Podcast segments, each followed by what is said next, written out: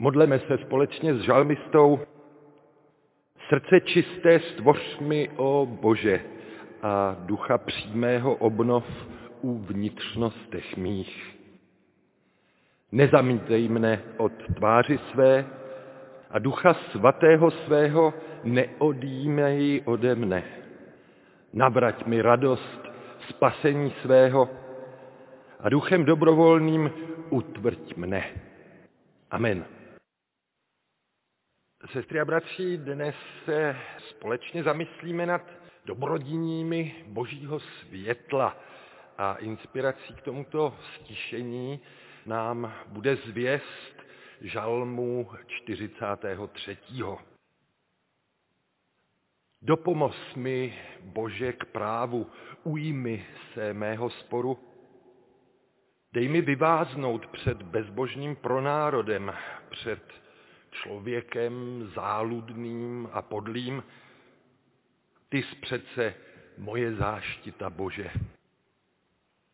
Proč zanevřel si na mě? Proč stále chodit mám zármutkem sklíčen v sebření nepřítele? Sešli své světlo a svoji věrnost, ty ať mne vedou, ty ať mne přivedou k tvé svaté hoře, k příbytku tvému a já tam přistoupím k božímu oltáři, k Bohu, ke zdroji své jásavé radosti a hrou na citaru ti budu vzdávat chválu. Bože, můj Bože, proč se tak trpce rmoutíš, má duše, proč ve mně úzkostně sténáš? Na Boha čekej, opět mu budu vzdávat chválu, jemu své spáse. On je můj Bůh. Svíce nohám mým je slovo tvé a světlo stezce mojí. Amen. Sestry a bratři, také tento žálm 43. někdy zbožná tradice připisovala králi Davidovi, přestože tak v textu není výslovně označen. Proč?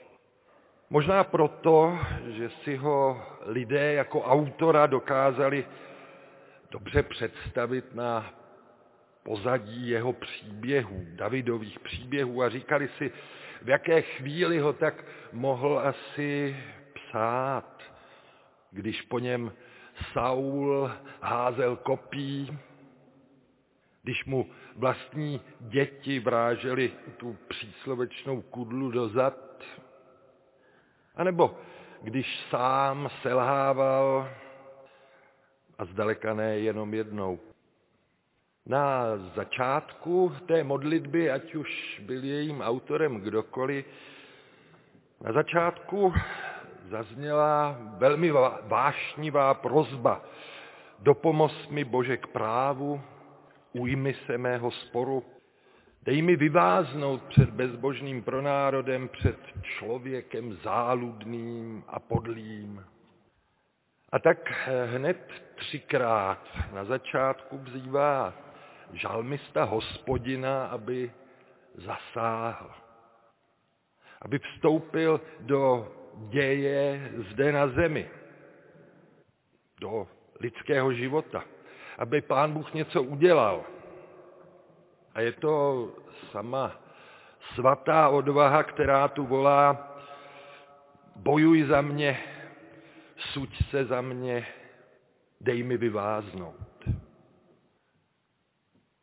Kolik lidí už jen takhle volalo. Někdy to vypadá, podle našich modliteb to někdy vypadá, jako by všude kolem nás byly lži a klam a podlost, jako kdyby pravda neplatila, jako kdyby křiváci a prevíti byli na koni na pořád, jako by nebyla síla, která by jim uměla vzít otěže z rukou jako kdyby člověku zůstávala jenom bezmoc. Kam se člověk podívá, tak má občas pocit, že všude je jenom marasmus. Tak co s tím? Takhle to přece nejde do nekonečna. Zasáhni, pane Bože, zasáhni. Už něco konečně udělej. A tahle ta vášnivá, opravdu vášnivá prozba úvodní v tom žalmu 43. v zápětí přejde v takové konejšivé uklidnění. Ty jsi přece moje záštita, Bože. Je to jako kdybychom byli na chvíli zmatení, ale eh, jako kdybychom postupně přece jenom zjišťovali, že věci mohou být na svém místě, že není důvod k panice. Je to v pořádku, pane Bože, ty jsi přece moje záštita, moje obrana, moje pomoc. Ty jsi jistota mojí víry.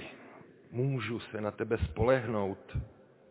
A můžu doufat, smím věřit, že to dobře dopadne, i když to tak zatím nevypadá. Věřím, že kdo prosí, dostane a kdo hledá, že nalezne a kdo tluče, že mu bude otevřeno. Řečeno slovy Evangelia, které zaznělo v prvním biblickém čtení od stolu páně. No ale v zápětí, jako by se v tom našem žalmu ten záchvat úzkosti vrátil, jako kdyby se vrátil s novou naléhavostí. Co pak si na mě zanevřel, pane Bože?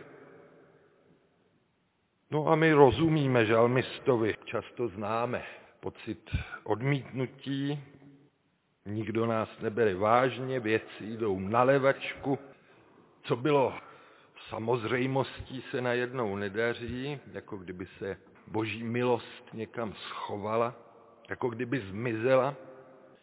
Tak co se děje? Proč stále chodit mám zármutkem sklíčen, modlí se žalmista dál? A z tohohle z toho střídání poloh je zřejmé, že někdy se takhle těsně vedle sebe nachází víra, si moje záštita, pane, a současně pochybnost. Zanevřel si na mě. To také známe. Někdy se naše víra tváří velmi pevně, zdá se, že jí nic nekomplikuje a někdy by nás dokonce urazilo, kdyby eh, o tom, o naší víře pochyboval někdo jiný. A náhle z ničeho nic při nějakém nečekaném trablu nás přepadá pochybnost. Jak je to s tebou, Bože? Jak je to se mnou? Zanevřel si na mě natrvalo? A když v tom žalmu 43. pokročíme ještě o krok dál, tak slyšíme, jako kdyby žalmista znovu nabral dech jako kdyby znovu našel pevnou půdu pod nohama. Prosí, sešli své světlo a svoji věrnost. Ty ať mne vedou, ty ať mne přivedou k tvé svaté hoře, k příbytku tvému. Kéž Bůh sešle své světlo. V tom jeho světle je nabízená pomoc, ať sešle světlo, které prosvětlí všechny ty moje, všechny ty naše vlastní vyhořelosti a temnoty a také všechno to zlé a pokřivené a bylhané kolem, aby to bylo všechno jasně vidět, abychom nebyli na pochybách, odkud až kam sahají všechny ty věci nedobré. Kež sešle Bůh své světlo a potom může přestat ten chaos, který nás chce občas spolknout, pohltit.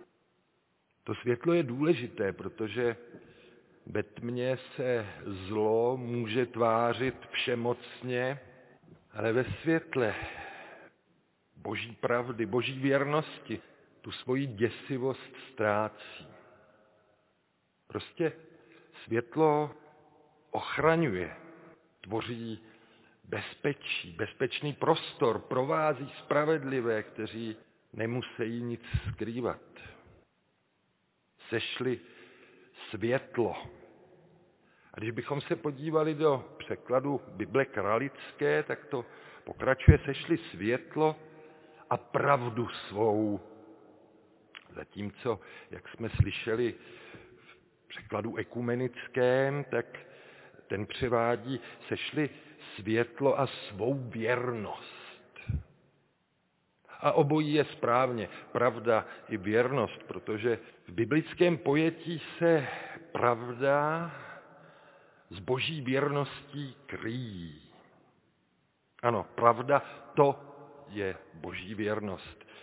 Věrnost smlouvě, kterou s člověkem uzavřel. A tak boží světlo a boží věrnost jsou účinnou pomocí právě proti nepravdám, proti lsti, lži, proti agresi. A můžeme si to představit, že je to tak, jako když by člověk spadl do nějaké jámy a neví, kudy ven, ale když zvedne hlavu, tak uvidí světlo, uvidí boží pomoc, tomu zvedá hlavu. Není to touha po nějakých spirituálních výšinách, po nějakém vágně privatizovaném duchovnu. Odtud se ta pomocná ruka z druhé strany neobjevuje. Zde pomáhá touha po Bohu, jeho světle, jeho pravdě, jeho věrnosti, jeho pomoci.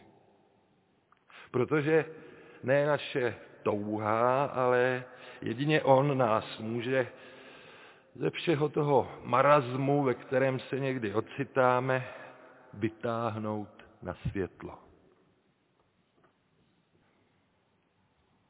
Až budeme v podobné situaci jako autor této modlitby, této písně, až se budeme stekat na všechno a všechny okolo a pochybovat o sobě, pochybovat o Pánu Bohu, tak si vzpomeňme na tenhle žalm jako na pomoc. Vzpomeňme si jako na něj jako na pomoc pro nás. Vzpomeňme na to, jak žalmista prosí Boha o světlo a věrnost, protože tudy vede cesta ven, cesta k nápravě věcí. Ty, ať mne vedou ke tvé svaté hoře, tam přistoupím k tvému oltáři, budu zpívat a tobě vzdávat chválu, můj Bože. Proč se tu mluví o svaté hoře, o Sionu, o oltáři? Bez zesporu proto, že boží lid staré smlouvy věřil, že to je místo hospodinovy přítomnosti, že je to místo boží blízkosti. A od těch starozákonních dob samozřejmě uplynulo hodně vody a pán Bůh mezi tím mnohokrát jednal a měnil a tvořil a přetvářel a taky vstoupil do tohoto našeho světa. Vstoupil do něj ve svém synu, v Ježíši z Nazaretu. A právě od té chvíle, od toho příchodu Božího na svět, nemusíme vzhlížet k jedné jediné hoře. Smíme se schromažďovat jako jeho lid kdekoliv a právě ve schromáždění Božího lidu nalézat to, co nám dává naději, to, co nám dává sílu žít zase každý den, který nás čeká, prosit a nalézat to, co nás tahá z temnoty ven na světlo.